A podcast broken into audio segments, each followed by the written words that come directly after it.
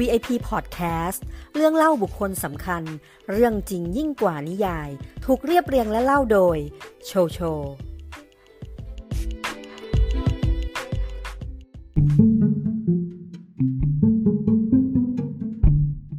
เด็กหญิงชาวเยอรมันเชื้อสายยิว ผู้ใช้สมุดบันทึกของเธอ ถ่ายทอดเรื่องราวชีวิตของเธอ ระหว่างการซ่อนตัวจากทหารนาซี นานกว่า 2 ปี เรื่องราวของเธอได้แสดงให้เห็นถึงการใช้ชีวิตประจำวันของชาวยิว ภายใต้อำนาจทัพนาซีที่ถูกริดรอนสิทธิ จนไม่เหลือคุณค่าความเป็นมนุษย์ ได้สร้างความสะเทือนใจให้กับคนทั้งโลกอย่างที่สุด และเรื่องราวของเธอไม่ได้จบเพียงเท่านั้น เมื่อความคิดความหวังและความฝันถึงอนาคตที่ดี ได้ถูกถ่ายทอดไว้ในสมุดบันทึกของเธอเอง และได้กลายเป็นสิ่งที่สร้างความประทับใจให้แก่ผู้คนทั่วโลก จากบันทึกของเด็กผู้หญิงคนหนึ่ง สู่หนังสือที่มีผู้อ่านมากที่สุดในโลก ถูกตีพิมพ์เป็นหนังสือกว่า 70 ภาษา และมียอดขายมากกว่า 30 ล้านเล่มในปัจจุบัน และนี่คือบุคคล VIP ในวันนี้แอนแฟรงค์บันทึกลับกับชีวิตและความหวัง สวัสดีค่ะเพื่อนๆ พบกับโชโชในรายการ VIP Podcast รายการที่จะมาเล่าเรื่องราวของบุคคลสำคัญ โดยร้อยเรียงเรื่องราวตามไทม์ไลน์ของชีวิต ต่างบทบาท แต่ก็มีบทบาทสำคัญบนโลกใบนี้ค่ะ และเรื่องราวใน episode นี้นะคะ เราจะมาพูดถึงบุคคลสำคัญที่ถือว่าเธอเนี่ยได้ใช้ชีวิตบนโลกใบนี้ได้ไม่นานนะคะ แต่ได้สร้างแรงกระเพื่อมบนโลกใบนี้มากมายเลยทีเดียว ชีวิตของเด็กผู้หญิงคนหนึ่งที่มีความคิดความฝัน แต่ต้องสลายไปเพียงเพราะสงคราม และทัศนคติในการจงเกลียดจงชังคน แค่เพราะเผ่าพันธุ์ที่แตกต่าง บันทึกของเธอนะคะ ได้เปิดโลกอันโหดร้าย แต่ก็สร้างความประทับใจให้กับผู้คนทั้งโลกอย่างแท้จริง ชื่อเถอะค่ะว่าบุคคล VIP ของเราต้องมีเรื่องราวที่มีคุณค่าที่เราควรได้เรียนรู้อย่างแน่นอน ไม่ทางใดก็ทางหนึ่งค่ะ และก่อนจะเริ่มเล่านะคะ เราก็คงต้องขอขอบคุณบุคคล VIP ที่ได้สร้างประวัติศาสตร์ให้เราได้เรียนรู้ จากบทเรียนการใช้ชีวิต แนวคิดการดำเนินชีวิต เราเนี่ยไม่ได้มีเจตนาที่จะลบหลู่ดูหมิ่น หรือใส่ร้ายป้ายสีผู้ใด ข้อมูลต่างๆ เราเองก็หามาจากหลายแหล่งความรู้นะคะ รวบรวมมาเป็นบทแล้วก็นำมาเล่าสู่กันฟัง และหากว่าการเล่าของโชโชนะคะ มันทำให้เพื่อนๆสับสนนะคะ งงหรือพูดจาไม่รู้เรื่อง หรือมีข้อมูลที่มันผิดพลาดคาดเคลื่อน จากที่เพื่อนๆรับรู้ ก็ต้องขออภัยมาณที่นี้ด้วยนะคะมิได้มีเจตนาที่จะบิดเบือนเรื่องราวหรือประวัติศาสตร์แต่อย่างใดค่ะ เหตุการณ์หนึ่งในโศกนาฏกรรมครั้งประวัติศาสตร์ที่โลกต้องจดจำ และถือว่าเป็นความทรงจำที่เลวร้ายที่สุดของชาวยุโรป ที่เกิดจากความเกลียดชังในใจของมนุษย์ จนนำไปสู่การทำลายล้าง และเป็นบทเรียนสำคัญที่กระตุ้นให้เราเนี่ยรู้จักยอมรับในความแตกต่างของผู้อื่น จนเกิดนิยามคำว่า Holocaust ซึ่งนักประวัติศาสตร์จะใช้คำนี้อ้างถึงเหตุการณ์การฆ่าล้างเผ่าพันธุ์ชาวยิว ในยุโรปราว 6 ล้านคน โดยพรรคนาซีของเยอรมนีในช่วงปี 1941 ถึง 1945 ซึ่งเหตุการณ์นี้นับว่าเป็นหนึ่งในเหตุการณ์สะเทือนขวัญที่สุดของโลก เป็นการฆ่าเผ่าพันธุ์ที่โหดร้ายที่สุด มีการวางแผนสังหารหมู่อย่างเป็นระบบ โดยการสนับสนุนของรัฐบาล และมีจำนวนผู้เสียชีวิตมากที่สุดในช่วงสงครามโลกครั้งที่ 2 เลยค่ะหนึ่งในเหยื่อ ชาวยิวจำนวนหลายล้านคนนะคะ ที่ได้รับการปฏิบัติอย่างโหดร้ายระหว่างสงครามโลกครั้งที่ 2 ได้บันทึกเรื่องราวตลอดระยะเวลา 2 ปี ที่ต้องหลบซ่อนอยู่ในห้องลับ และที่สำคัญนะคะ มันเป็นบันทึกของเด็กหญิงวัย 13 ปี ที่เพิ่งจดบันทึกเรื่องราวที่เธอประสบพบเจอ ดังนั้นเราจึงควรไปทำความรู้จักเธอให้มากขึ้นค่ะ เริ่มต้นเรื่องราวที่อันเนอลีสมารีอันเนอฟรังค์หรือที่เราจะคุ้นๆหูว่าแอนแฟรงค์นะคะ หรือถ้าตามสำเนียงของเยอรมันเนี่ย เราจะเรียกเธอว่าอันเนอฟรังค์ แต่ก็เรียกได้ทั้งคู่นะคะ ในสำเนียงอังกฤษที่เราคุ้นหูเนี่ยเราจะเรียกเธอว่าแอนแฟรงค์ก็จะขออนุญาตเรียกเธอว่าแอนแฟรงค์ไปตลอดทั้งรายการเลยนะคะแอนแฟรงค์เนี่ยเธอเป็นเด็กหญิงชาวเยอรมัน เชื้อสายยิว ที่อาศัยอยู่ในเมืองแฟรงก์เฟิร์ตประเทศเยอรมนี เธอเกิดเมื่อวันที่ 12 มิถุนายน ปี 1929 เป็นลูกสาวคนเล็กของนายออตโตแฟรงค์และเอดิธแฟรงค์ฮอลแลนเดอร์ เธอมีพี่สาวหนึ่งคนนะคะ อายุห่างกัน 3 ปี ก็คือมาร์กอตแฟรงค์แน่นอนค่ะว่าครอบครัวของแฟรงค์เนี่ยเป็นชาวยิวหัวก้าวหน้านะคะ ค่อนข้างมีฐานะเลยทีเดียว ก็เรียกว่าชีวิตในวัยเด็กของเธอนะคะ มีความเป็นอยู่อย่างเป็นคุณหนูเลยค่ะ พวกเขาเนี่ยอาศัยอยู่ในชุมชนผสมระหว่างชาวยิว กับพลเมืองอื่น ๆทำให้เด็กๆ เนี่ยก็เติบโตขึ้นมาในสภาพแวดล้อมของกลุ่มคนที่หลากหลายนะคะ มีทั้งคาทอลิกโปรเตสแตนต์และก็พวกชาวยิวเอง แต่พวกเขาเนี่ยก็ไม่ได้เคร่งครัดในประเพณีของศาสนายิว หรือกลุ่มศาสนายูดายเท่าไหร่นะคะ แต่ก็จะมีเอดิทค่ะผู้เป็นคุณแม่ก็ค่อนข้างที่จะเคร่งครัด และก็จะสอนให้ลูกๆ ทั้งสองของเธอเนี่ยเคร่งครัดตามไปด้วย ในขณะที่ออตโตคุณพ่อของเธอนะคะ ให้ความสำคัญกับเรื่องของความรู้วิชาการมากกว่า ถึงขั้นมีห้องสมุดใหญ่เป็นของตัวเองในบ้านเลยนะคะ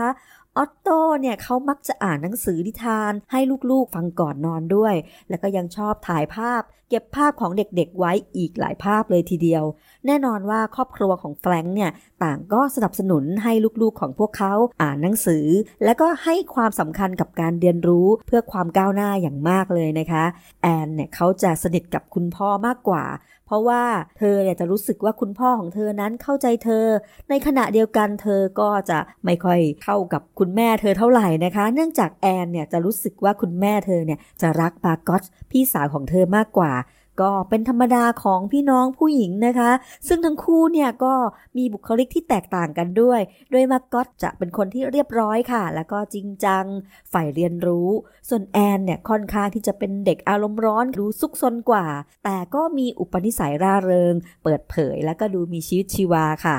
ต่อมาในปี 1932 แอนเนี่ยอายุได้ 3 ปีค่ะ ด้วยความที่แอนเนี่ยยังเป็นเด็ก เธอเนี่ยไม่ทราบถึงเรื่องราวของโลกภายนอกหรอกค่ะว่า ตอนนั้นเนี่ยมันเกิดอะไรขึ้นเพราะตอนนั้นคือช่วงหลังจากสงครามโลกครั้งที่ 1 จบลง ด้วยความพ่ายแพ้ของเยอรมนีนะคะ ชาวเยอรมันส่วนใหญ่เนี่ยก็ต้องตกงาน ค่าครองชีพก็พุ่งสูง แม้แต่นมกับขนมปังเนี่ยก็มีราคาพุ่งขึ้นอย่างรวดเร็วนะคะ เธอไม่รู้หรอกว่าเยอรมนีเนี่ยกำลังจะมีความเปลี่ยนแปลงหลาย ๆ อย่างเกิดขึ้น และหลาย ๆ อย่างที่เปลี่ยนแปลงนั้นก็ล้วนแต่โหดร้าย แม้ว่าออตโต้คุณพ่อของเธอนั้นยังคงจะมีฐานะที่ดี และก็ประสบความสำเร็จทางธุรกิจ แต่ใครจะไปคาดคิดว่า หลังจากนี้สิ่งต่างๆ จะเปลี่ยนแปลงไปอย่างสิ้นเชิงค่ะ หลังจากที่เยอรมนีเนี่ยแพ้สงคราม แน่นอนว่าต้องเกิดการเปลี่ยนแปลงมากมายนะคะ ทั้งในเรื่องของการเมืองการปกครองในเยอรมนีเอง และในปี 1933 จึงมีการเลือกตั้งในเยอรมนี และพรรคนาซีเป็นฝ่ายชนะการเลือกตั้งค่ะ จึงได้เกิดผู้นำคนสำคัญก็คืออดอล์ฟฮิตเลอร์ในฐานะผู้นำชาวเยอรมันในตอนนั้นนะคะ ฮิตเลอร์เนี่ยเป็นผู้นำที่มีความเด็ดขาดเขาได้ปลุกระดมให้ชาวเยอรมันเนี่ยรู้สึกภาคภูมิใจในความเป็นชาวเยอรมันฮิตเลอร์เนี่ยนะคะเคยกล่าวว่า ชาวเยอรมันนั้นฉลาดและดีกว่าชาติอื่นๆ แต่ต้องเป็นเยอรมันแท้ๆเท่านั้นนะ ไม่ใช่พวกยิวและเขานะคะยังมองว่าชาวยิวเนี่ย เป็นต้นปัญหาของเรื่องที่เกิดขึ้นทั้งหมด รัฐบาลจึงได้มีการออกกฎหมายต่อต้านชาวยิวแทบจะในทันทีค่ะ ฮิตเลอร์เริ่มใช้นโยบายไล่ล่าและกวาดล้างชาวยิวในเยอรมนีเพราะเชื่อว่าพวกชาวยิวเป็นชนชาติที่เบียดเบียน และเอารัดเอาเปรียบคนเยอรมัน สถานการณ์เนี่ยก็เริ่มรุนแรงขึ้นเรื่อยๆค่ะ จนทำให้ในปีนั้นเองนะคะ ชาวยิวหลายแสนคนเนี่ยก็พากันอพยพออกนอกประเทศค่ะ แน่นอนว่าครอบครัวของแฟรงก์เองเนี่ยก็เริ่มวิตกกังวลด้วยว่าจะเกิดอะไรขึ้นกับพวกเขา หากพวกเขายังอยู่ในเยอรมนีต่อไป จุดหมายแรกของการอพยพออตโตเนี่ยเขาก็มองไปถึงสหรัฐอเมริกาค่ะ แต่ด้วยอุปสรรคหลายอย่างนะคะ แล้วมันก็ค่อนข้างไกล จึงเปลี่ยนเป้าหมายไปยังประเทศเนเธอร์แลนด์แทนด้วยสาเหตุที่ว่าเนเธอร์แลนด์เนี่ยอยู่ไม่ไกล และคุณพ่อของแอนเองเนี่ยก็พูดภาษาดัตช์ได้ ซึ่งภาษาดัตช์เนี่ยก็เป็นภาษาที่ใช้ในเนเธอร์แลนด์ และที่สำคัญนะคะ ชาวเนเธอร์แลนด์นั้นเป็นมิตร และก็ไม่ได้รังเกียจชาวยิวเลยค่ะ ครอบครัวของแฟรงค์เนี่ยก็ได้ย้ายมาที่อัมสเตอร์ดัมประเทศเนเธอร์แลนด์ในเดือนกุมภาพันธ์ปี 1934 ออตโตจึงได้เริ่มทำงานที่บริษัทโอแพคทาซึ่งเป็นบริษัทจำหน่ายผลไม้เพื่อนำไปทำแยมค่ะ เขาเนี่ยมีห้องพักอาศัยอยู่ที่บริเวณจัตุรัสแมร์เวเดอร์นะคะในกรุงอัมสเตอร์ดัม ในตอนนั้นนะคะ แอนเนี่ยยังเป็นเด็กยังเล็กมาก เธอยังอายุไม่ถึง 6 ปีเลย สิ่งที่เธอรับรู้ก็คืออัมสเตอร์ดัมก็คือบ้านใหม่ของเธอ เธอและพี่สาวก็ได้มาใช้ชีวิต และก็มาเข้าเรียนโรงเรียนที่นี่ แอนเนี่ยเธอชอบการอ่านนะคะ แล้วก็ชอบการเขียนหนังสือ โดยเฉพาะเรื่องราวเกี่ยวกับประวัติศาสตร์ และก็เทพนิยายกรีกนะคะ แต่ยังไงด้วยความที่เป็นเด็กนะคะ ก็ไม่ใช่ว่าเธอเนี่ยจะเป็นหนอนหนังสือที่จะเอาแต่อ่านหนังสืออย่างเดียวนะคะ เธอเนี่ยก็ชอบวิ่งเล่นซุกซนไปตามวัยของเธอ และดูเหมือนว่าชีวิตในวัยเด็กของเธอเนี่ยก็แทบจะไม่มีอะไรเปลี่ยนแปลง ถึงย้ายถิ่นฐานมา เธอก็ไม่ได้รู้สึกว่าเธอลำบากยากจนอะไร เธอยังได้มีโอกาสเรียน ได้รับการเลี้ยงดูตามพัฒนาการตามวัยอย่างเหมาะสมเลยค่ะต่อมาในวันที่ 1 กันยายน ปี 1939 เมื่อแอนอายุได้ 10 ปี สถานการณ์เนี่ยมันก็ไม่ค่อยจะดีขึ้น เนื่องจากเยอรมนีได้เริ่มลุกรานโปแลนด์ค่ะ สงครามโลกครั้งที่ 2 จึงได้เริ่มต้นขึ้น และไม่นานเมื่อบุกโปแลนด์ได้ เยอรมนีเนี่ยก็ลุกคืบเข้ายึดครองออสเตรีย และเช็กโกสโลวาเกีย และแน่นอนว่ามีท่าทีว่าจะลุกคืบเข้ามายังเนเธอร์แลนด์สถานการณ์เนี่ยก็ทำให้ครอบครัวของแฟรงค์ต้องตัดสินใจว่า เอ๊ะ จะอยู่ที่อัมสเตอร์ดัมต่อไปดีหรือไม่ หรือว่าจะย้ายหนีอีกครั้ง แต่เหตุการณ์ก็เปลี่ยนแปลงไปอย่างรวดเร็วนะคะ จนมาถึงในวันที่ 10 พฤษภาคมปี 1940 ในตอนนั้นเนเธอร์แลนด์เองก็ได้ประกาศความเป็นกลางค่ะว่าไม่เข้าร่วมกับฝ่ายใดทั้งนั้น แน่นอนว่าทางทัพนาซีโดยอดอล์ฟฮิตเลอร์จึงได้ออกคำสั่งให้ทำการลุกรานอย่างเต็มที่อย่างไรก็ตามนะคะเนเธอร์แลนด์เองเนี่ยก็ไม่สามารถต้านทานทัพเหล่านาซีที่กำลังไล่ล่าลุกคืบดินแดนต่างๆ ได้ 5 วันต่อมากองทัพของเนเธอร์แลนด์ก็ต้านไม่ไหวนะคะ หลังจากที่เยอรมนีเนี่ยได้ทิ้งระเบิดลงยังที่กรุงอัมสเตอร์ดัมอีกครั้ง ซึ่งทำให้สนามบินและท่าเรือเนี่ยได้รับความเสียหาย แต่ถึงว่ากรุงอัมสเตอร์ดัมเนี่ยจะได้รับความเสียหายน้อยกว่าเมืองอื่น ๆ ก็ตาม แต่ก็มีคนล้มหายตายเจ็บนับพัน ในที่สุดกองทัพเนเธอร์แลนด์เนี่ยก็ได้ยอมจำนนรัฐบาลและราชวงศ์เนเธอร์แลนด์ก็ได้อพยพหลบหนีและลี้ภัยไปที่กรุงลอนดอน ในเวลานั้นเองนะคะที่เนเธอร์แลนด์ก็เกิดวิกฤตมากมาย ระบบโทรศัพท์ก็ไม่มีใช้แล้ว รถเมล์รถไฟก็หยุดวิ่ง ผู้คนต่างแตกตื่นและกังวลว่าจะไม่มีเสบียงและของใช้ที่จำเป็น ผู้คนเนี่ยก็แห่แหนออกมาซื้อของกักตุนนะคะทำให้ร้านค้าต่างๆ เนี่ยขาดสินค้า สัญญาณเตือนภัยทางอากาศก็ดังแนบทุกวันค่ะ ว่าเดี๋ยวจะมีระเบิดมาหย่อนทำให้ผู้คนเนี่ยค่ะต่างก็เกิดความเครียด ความกังวลและไม่เป็นสุข โดยเฉพาะชาวยิวในเนเธอร์แลนด์ที่พยายามจะหนีออกทางเรือนะคะ แต่ก็มีไม่กี่รายค่ะที่ทำได้สำเร็จ แน่นอนว่าครอบครัวของแฟรงก์เองก็ไม่สามารถหลบหนีได้ การเข้ามายึดอำนาจของทัพนาซีก็เริ่มมาลาวีชาวยิว โดยบังคับใช้กฎหมายเหยียดชนชาติอย่างไม่เป็นธรรม มีการขึ้นทะเบียนและแบ่งแยกชนชั้นอย่างชัดเจน ซึ่งก็ทำให้ชีวิตของชาวยิวเนี่ยยากขึ้น ตัวอย่างเช่น ชาวยิวจะไม่สามารถเดินไปทั่วถนนได้ หรือจะไปเยี่ยมชมสวนสาธารณะ หรือโรงภาพยนตร์ หรือเข้าร้านค้าที่ไม่ใช่ของชาวยิวได้อีกต่อไป แน่นอนว่าสิ่งเหล่านี้มันทำให้มาโกสและแอนที่ยังเป็นเด็กนักเรียนอยู่ได้รับผลกระทบไปด้วย เพราะด้วยกฎหมายที่ไม่เป็นธรรมก็ได้มาบังคับให้เด็กชาวยิวต้องไปเรียนในโรงเรียนของชาวยิวเท่านั้นนะ ทั้งสองนะคะ จึงต้องย้ายไปอยู่ที่ศูนย์การศึกษาของชาวยิว และแน่นอนว่าธุรกิจของออตโต้ก็โดนยึดไปด้วยค่ะ เนื่องจากก็มีกฎหมายที่ไม่ให้ชาวยิวประกอบธุรกิจเป็นของตัวเอง ออตโต้เขาก็ทราบดี เขาจึงได้ทำการโอนหุ้นของเขาไปให้เพื่อนที่ไม่ใช่ชาวยิวสองคนทำให้ธุรกิจก็สามารถดำเนินต่อไปได้ ซึ่งมันก็พอทำให้ออตโต้เนี่ยพอมีรายได้ตอบแทนกลับมาบ้าง ถึงแม้ว่าจะน้อยลงกว่าเดิม แต่ก็เพียงพอที่จะช่วยค่าครองชีพของครอบครัวเขาไว้ได้นะคะ ต่อมาในปี 1942 ทัพนาซีก็ได้ออกกฎหมายให้ชาวยูทุกคนที่มีอายุตั้งแต่ 6 ปีขึ้นไปต้องปักสัญลักษณ์รูปดาว 6 แฉกลงบนเสื้อ เพื่อแสดงให้เห็นว่าคนเนี่ยคือชาวยิว ซึ่งดาว 6 แฉกเนี่ยก็เป็นสัญลักษณ์ทางศาสนาของชาวยิวนะคะ นอกจากนี้ก็ยังไม่ให้ชาวยิวเนี่ยได้ครอบครองรถยนต์ส่วนตัว หรือแม้แต่ขี่จักรยานก็ไม่ได้ค่ะ รวมทั้งมีการเริ่มห้ามออกจากบ้านในเวลากลางคืน โดยให้ชาวยิวเนี่ยต้องอยู่ในบ้านตั้งแต่2ทุ่มและจะออกมาได้ในเวลา6โมงเช้า ซึ่งการห้ามออกนอกบ้านนั้นน่ะหมายถึงว่าออกมาข้างนอกไม่ได้เลยนะคะ แม้แต่สวนในบ้านของตัวเอง หรือระเบียงบ้านเนี่ยก็ไม่ได้ค่ะทำให้ครอบครัวของแฟรงค์เนี่ยก็ต้องอยู่ด้วยความยากลำบาก แต่ถึงอย่างไรในเดือนมิถุนายนปี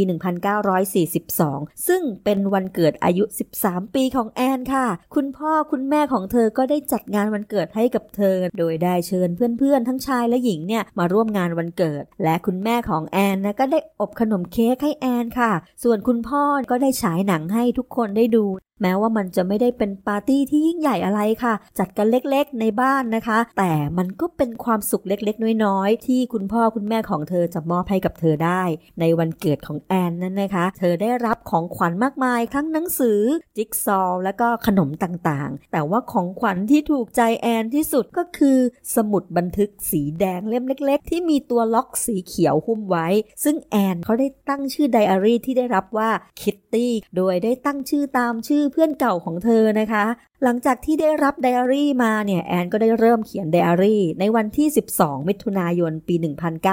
1942 ซึ่งก็คือวันเกิดของเธอในขณะที่เธออายุ 13 ปีนั่นเองค่ะ โดยแอนจะขึ้นคำต้นของไดอารี่ว่าถึงคิตตี้นะคะ หรือ Dear Kitty โดยเธอเนี่ยจะเขียนทุกอย่างลงในไดอารี่เล่าทุกอย่างให้คิตตี้ฟังทุกเรื่องเลยค่ะ แน่นอนนะคะว่าตอนนี้ไดอารี่เล่มนี้เริ่มถูกบันทึกขึ้นแล้วตั้งแต่วันนั้นค่ะ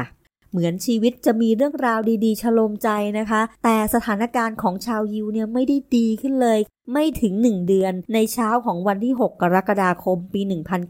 1942 ก็เกิดจุดเปลี่ยนครั้งใหญ่ของครอบครัวแฟรงก์เกิดขึ้นเมื่อมาร์กอตลูกสาวคนโต ได้รับหมายเรียกให้ไปรายงานตัวเพื่อเข้าไปทำงานในค่ายกักกัน นั่นหมายความว่าท้ายที่สุดแล้ว เธออาจจะลงเอยด้วยการถูกฆ่า ในตอนนั้นนะคะ นอกจากจะมีการริดรอนสิทธิต่างๆ ของชาวยิวแล้ว ทัพนาซีได้เริ่มจับกลุ่มชาวยิวจำนวนมาก และส่งไปเข้าค่ายกักกันวันละนับหลายร้อยรายเลยนะคะ ส่วนมากการเข้าค่ายกักกันเนี่ยก็มักจะไม่ได้กลับออกมา ที่ผ่านมาทุกคนต่างกลัวว่าออตโต้ซึ่งเป็นผู้นำของครอบครัวเนี่ยอาจจะถูกจับเข้าค่ายกักกันได้ในสักวัน แต่ไม่มีใครคิดเลยค่ะว่ามาก๊อตเนี่ยเธอจะโดนก่อน เนื่องจากมาก๊อตเธอเป็นเพียงเด็กผู้หญิงอายุ 16 ปีเท่านั้นเองค่ะ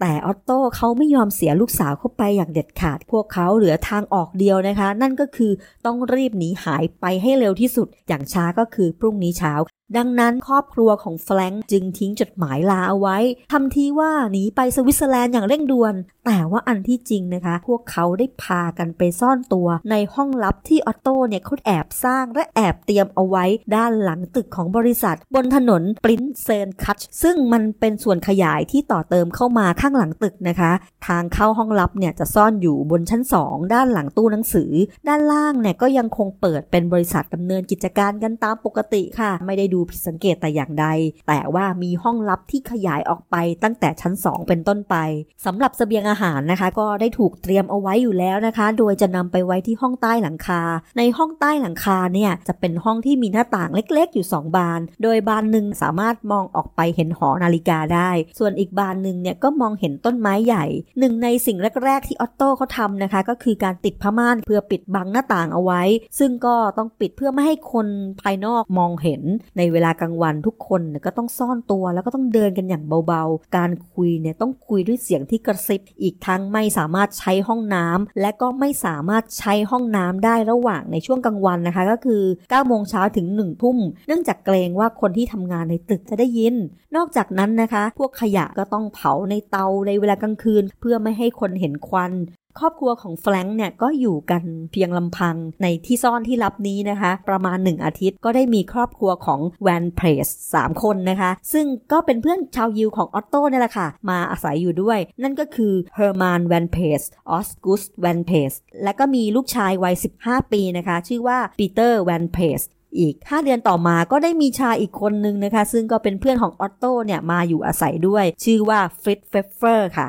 ถึงตอนนี้นะคะ ห้องลับก็จะมีคนมาอยู่รวมกันทั้งหมด 8 คนค่ะ แต่แอนเนี่ยก็กลับรู้สึกเหงา เนื่องจากไม่มีใครเข้าใจเธอนักเธอเนี่ยก็เริ่มเข้าสู่วัยรุ่นนะคะ และเธอกับมาร์กอตที่เป็นพี่น้องกันก็มีความระหองระแหงกันบ้างนะคะ แต่สิ่งที่ดีๆ อย่างหนึ่งนะก็คือแอนกับปีเตอร์ได้กลายเป็นเพื่อนกัน ซึ่งในเวลาต่อมาแอนก็มีความรู้สึกว่าชอบปีเตอร์ค่ะ แล้วก็เขียนเรื่องราวของปีเตอร์เนี่ยลงในไดอารี่ด้วย รวมถึงจูบแรกที่ปีเตอร์ได้จูบกับแอนด้วยนะคะ โดยเธอได้เขียนลงไปในบันทึกว่า ตอนนี้ฉันไม่ได้อยู่คนเดียวอีกต่อไปแล้ว ฉันรักเขาและเขาก็รักฉัน ในบันทึกของแอนนะคะ เธอบรรยายถึงความสัมพันธ์ระหว่างตัวเธอกับสมาชิกครอบครัวคนอื่น ๆ ด้วยนะคะ ความแตกต่างในบุคลิกภาพของพวกเขาทั้งหลาย เธอเห็นว่าตัวเธอเองมีความรู้สึกว่าเธอเนี่ยใกล้ชิดกับคุณพ่อมากกว่าคนอื่น ๆ นะ หลังจากการมาซ่อนตัวและใช้เวลาอยู่ด้วยกันเนี่ยก็ทำให้เกิดความสัมพันธ์หลากหลายรูปแบบขึ้น บางครั้งแอนก็จะรู้สึกอิจฉามาร์กอตค่ะ เพราะว่าสมาชิกคนอื่น ๆ ในบ้าน มักตำหนิว่าเธอเนี่ยไม่มีความอ่อนโยน ไม่สุภาพเหมือนอย่างพี่สาวเลย นอกจากนี้แอนยังบันทึกถึงเรื่องราวความขัดแย้งของเธอกับคุณแม่เอาไว้บ่อยๆ เลยนะคะ เธอบรรยายถึงความเสื่อมศรัทธาที่เธอมีต่อคุณแม่ของเธอ ทั้งยังไม่สามารถประจันหน้ากับความสับเพร่าความเย็นชาและหัวใจที่แข็งกระด้างของคุณแม่เธอได้เลย ก่อนที่เธอจะสรุปว่าเขาต้องไม่ใช่แม่ของฉัน ต่อมานะคะ เมื่อเธอได้ทบทวนสมุดบันทึกของเธอเองแอนเนี่ยก็รู้สึกเริ่มละอายกับทัศนคติแย่ๆของเธอนะคะ โดยเธอได้บันทึกต่อไปว่าแอนเธอนั้นหรือที่จงเกลียดจงชังเขาได้ขนาดนี้ โอ้แอนเธอทำได้อย่างไร แอนนะคะเริ่มเข้าใจว่าความแตกต่างของพวกเขาเป็นผลมาจากความไม่เข้าใจของเธอเอง อีกทั้งเธอเนี่ยแหละเป็นคนที่เพิ่มความทุกข์ใจให้กับคุณแม่ของเธออย่างไม่จำเป็นเลย เมื่อเธอตระหนักได้แบบนี้นะคะ แอนก็เริ่มปฏิบัติต่อคุณแม่ด้วยความเคารพมากยิ่งขึ้นค่ะ ตลอดเวลาที่เธอหลบซ่อนอยู่ เธอได้เขียนและแก้ไขบันทึกของเธออยู่อย่างสม่ำเสมอ ซึ่งนอกเหนือจากการบรรยายถึงเหตุการณ์ต่างๆ ที่พวกเขาประสบพบเจอ เธอยังบรรยายถึงความรู้สึกของเธอ ความเชื่อ ความปรารถนา และเรื่องราวต่างๆ ที่เธอไม่กล้าปรึกษาหารือกับใครนะคะ เมื่อเธอเริ่มมีความมั่นใจในการเขียนหนังสือมากขึ้น เธอก็เริ่มบรรยายถึงเรื่องราวเชิงนามธรรม เช่น ความเชื่อของเธอต่อพระผู้เป็นเจ้า และเรื่องการจำกัดความธรรมชาติของมนุษย์ เธอเนี่ยเขียนบันทึกอย่างสม่ำเสมอทุกวัน จนกระทั่งนะคะ บันทึกสุดท้ายของเธอก็คือในวันที่ 1 สิงหาคมปี 1944 รวมเวลาที่เธอบันทึกเป็นเวลาประมาณ 2 ปี 2 เดือนค่ะแล้วมันเกิดอะไรขึ้นคะ บันทึกถึงได้หยุดเขียนอยู่แค่วันที่ 1 สิงหาคม ปี 1944 เพราะเกิดเหตุการณ์ไม่คาดคิดมาก่อนค่ะ หลังจากวันที่ 1 ได้ 3 วันนะคะ ก็คือเช้าวันที่ 4 สิงหาคมปี 1944 ที่ซ่อนตัวของพวกเขาได้ถูกบุกค้นโดยตำรวจเยอรมนี เนื่องจากพบว่ามีผู้แจ้งเบาะแสนิรนามทำให้ครอบครัวของแฟรงค์และครอบครัวของฟันแบล็และเฟฟเฟอร์ ทั้ง 8 คนนะคะ ถูกจับและก็ถูกส่งตัวไปยังสำนักงานใหญ่ในเมืองเกสตาโปรพวกเขาถูกไต่สวนและก็ขังคุกไว้ที่นั่นหนึ่งคืนค่ะ หลังจากนั้นพวกเขาถูกสั่งให้นั่งรถไฟไปยังค่ายกักกันอัลชวิตค่ะ ต้องขอขยายค่ายกักกันอัลสวิตสักนิดหนึ่งนะคะ ค่ายกักกันอัลสวิตปัจจุบันตั้งอยู่ที่ประเทศโปแลนด์นะคะ เป็นเพียงหนึ่งในค่ายกักกันกว่า 15,000 แห่ง ที่กระจายอยู่ทั่วทวีปยุโรปที่ถูกยึดครองโดยเยอรมนี โดยค่ายกักกันอัลชวิตเป็นค่ายกักกันที่ใหญ่ที่สุด และก็มีพื้นที่ในส่วนของการสังหารหมู่ โดยเขาจะเรียกจุดนี้ว่าค่ายกักกันอัลชวิตเบียคาเนา ซึ่งทางเข้าค่ายกักกันเนี่ยจะมีรางรถไฟสำหรับขนนักโทษ ชาวยิวไปยังพื้นที่สังหาร และต้องบอกเลยนะคะว่าการสังหารหมู่ที่โหดร้ายที่สุดเกิดขึ้นที่นี่เองค่ะ เพราะทหารนาซีเนี่ยได้ทดลองหลายครั้งต่อหลายครั้งเลยนะคะ เพื่อหาวิธีการฆ่าที่มีประสิทธิภาพมากที่สุด และที่สำคัญต้องสิ้นเปลืองงบประมาณน้อยที่สุด จนมาพบวิธีการสังหารหมู่ โดยการลมควันด้วยยาฆ่าแมลงที่มีส่วนผสมของไซยาไนด์ ทหารนาซีจะหลอกให้ผู้เคราะห์ร้ายเนี่ยถอดเสื้อผ้าออกให้หมด โดยแจ้งว่าจะให้อาบน้ำก่อน แล้วก็กวาดต้อนนักโทษเข้าสู่ห้องลมแก๊สหรือห้องลมควัน เมื่อประตูเหล็กถูกปิดล็อกลงอย่างแน่นหนา ห้องทั้งห้องจะถูกปกคลุมไปด้วยหมอกสีขาว และตามมาด้วยเสียงกรีดร้องผู้รับพิษต้องทนทรมานอย่างน้อย 2 นาที เนื่องจากไซยาไนด์เนี่ยจะออกฤทธิ์ยับยั้งการหายใจของเซลล์ประสาท จนระบบร่างกายของมนุษย์ล้มเหลว และก็เสียชีวิตในที่สุด มีการคาดว่านะคะประชากรชาวยิวราว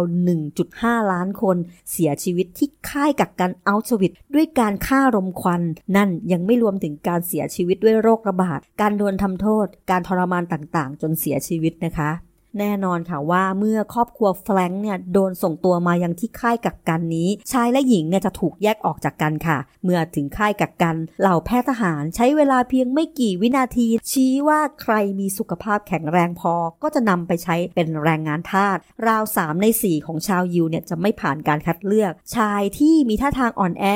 สตรีที่มีทารก คนชราและเด็กจะถูกส่งขึ้นรถบรรทุก เพื่อเดินทางไปยังพื้นที่สังหารด้วยการลมควันที่ค่ายกักกันเอาสวิตเบียคานาค่ะ แต่แอนและมากอตและคุณแม่ของเธอนะคะลอดจากการถูกคัดเลือกเพื่อไปสังหารหมู่ โดยต้องบอกเลยนะคะว่า แค่เฉพาะรถไฟขบวนนั้น ในจำนวนผู้โดยสาร 1,019 คนที่มาถึงถูกแยกส่งไปยังห้องลมแก๊สห้องลมควันทันที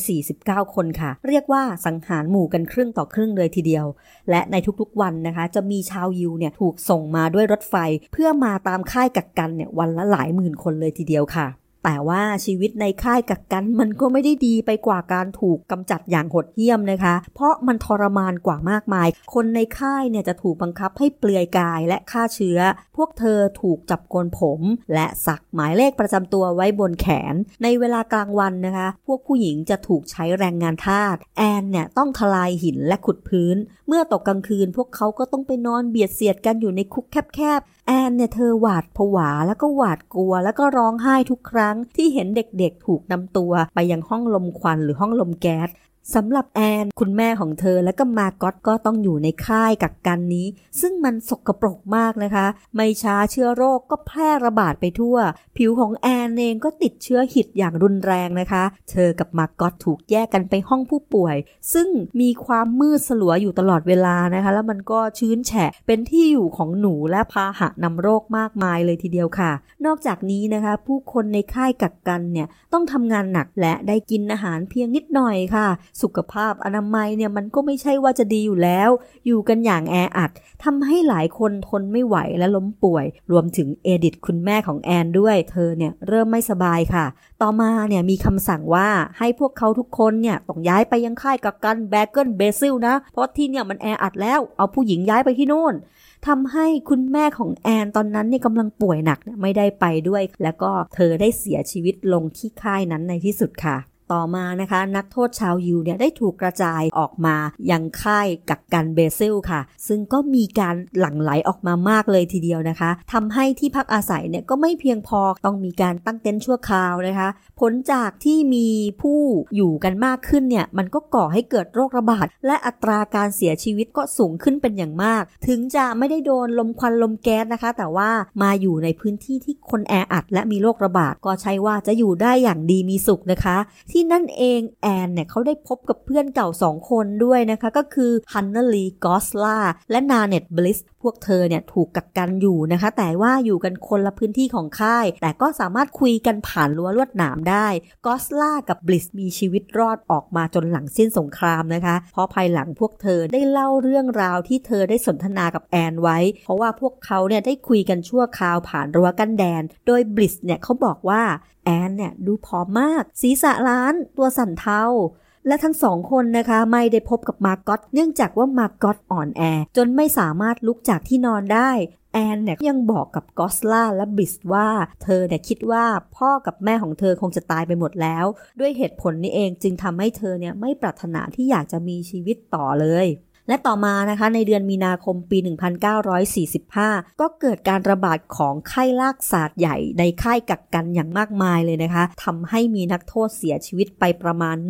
17,000 คน พยานบางคนนะคะ เล่าให้ฟังภายหลังด้วยว่ามาก็ตเธอตกล่วงจากที่นอน และเสียชีวิตจากอาการช็อกค่ะ หลังจากนั้นไม่กี่วัน แอนก็ได้เสียชีวิตลงเนื่องจากไข้รากศาสตร์ใหญ่ในวัย 15 ปี ประมาณว่าเหตุการณ์นี้เกิดขึ้นเพียงไม่กี่สัปดาห์ ก่อนที่กองทัพพันธมิตรจะสามารถเข้ามาปลดปล่อยค่ายกักกันได้ ในวันที่ 15 เมษายนปี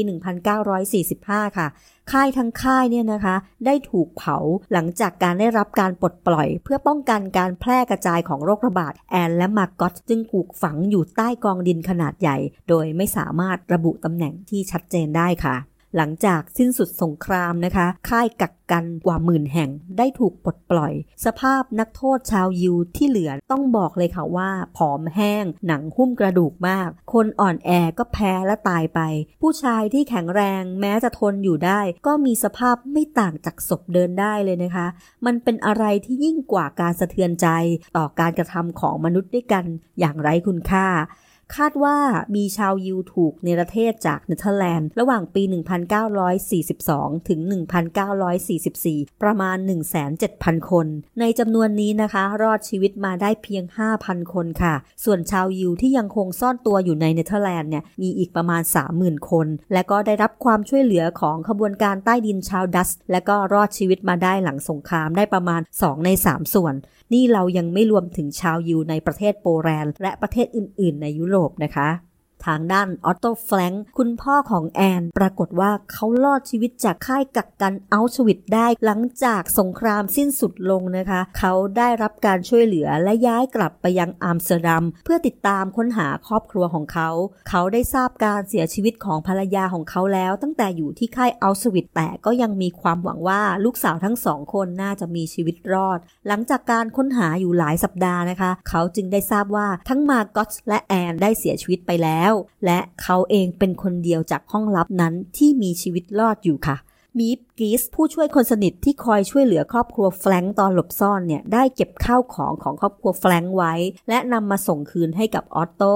หนึ่งในนั้นก็คือบันทึกของแอนค่ะ หลังจากที่ออตโต้ได้อ่านบันทึกทั้งน้ำตานะคะ เขาไม่เคยรู้มาก่อนเลยค่ะว่าแอนเนี่ยได้จดบันทึกอย่างละเอียดเกี่ยวกับชีวิตของพวกเขาไว้ระหว่างการซ่อนตัว ออตโต้ค่อยๆ อ่านบันทึกด้วยความปวดร้าว ระลึกถึงแต่ละเหตุการณ์ที่ปรากฏอยู่ในบันทึก และนึกได้ว่าเขาเคยได้ยินเนื้อความบางส่วนที่ตลกตลก ซึ่งบุตรสาวของเขาก็เคยอ่านให้ฟังมาก่อนแล้ว นอกจากนี้เขายังยอมรับว่าเพิ่งเคยได้ทราบความเป็นส่วนตัวบางอย่างของบุตรสาวเป็นครั้งแรกรวมถึงบางส่วนของบันทึกที่เธอไม่เคยพูดกับใครมาก่อนสำหรับผมมันเป็นการเปิดดวงตาครั้งใหญ่ ผมไม่เคยล่วงรู้ความรู้สึกนึกคิดของลูกมาก่อน เธอเก็บความรู้สึกทั้งหมดนี้ไว้กับตัวเอง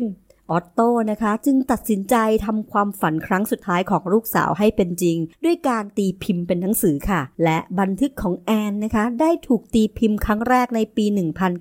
1947 2 ปีหลังจากที่เธอเสียชีวิตค่ะ ผู้คนที่ได้อ่านบันทึกของแอน ต่างก็รู้สึกเศร้าสะเทือนใจ บันทึกเล่มนี้บอกเล่าเรื่องราวของเด็กสาวที่มีความฝันและความหวัง และมีความต้องการที่จะมีชีวิตอยู่ค่ะ ปีต่อมาบันทึกของแอนเนี่ยได้รับการแปลไปกว่า 70 ภาษาทั่วโลก รวมถึงภาษาไทยด้วย ชื่อเรื่องก็ชื่อว่าบันทึกลึกลับของแอนแฟรงค์หรือ The Diary of a Young Girl ก็เพื่อนๆก็สามารถไปหาอ่านกันได้นะคะ ภายหลังก็ยังมีการนำมาดัดแปลงเป็นทั้งภาพยนตร์ ละครเวทีทำให้ผู้คนเนี่ยได้ฟังเรื่องราวของแอนอย่างแพร่หลาย นอกจากนี้ห้องลับที่แอนและครอบครัวใช้ในการหลบซ่อนที่เนเธอร์แลนด์นั้นนะก็ยังได้เปิดให้ผู้คนเนี่ยได้เข้าชมทำให้ผู้ชมได้สัมผัสถึงชีวิตของผู้คนที่ต้องซ่อนตัวมากกว่า 2 ปี ว่าเขาอยู่กันได้อย่างไรค่ะส่วนออตโต้ผู้เป็นพ่อนะคะ ก็ยังคงทำงานเพื่อบอกเล่าเรื่องในปีนั้นให้โลกได้รู้จนวินาทีสุดท้าย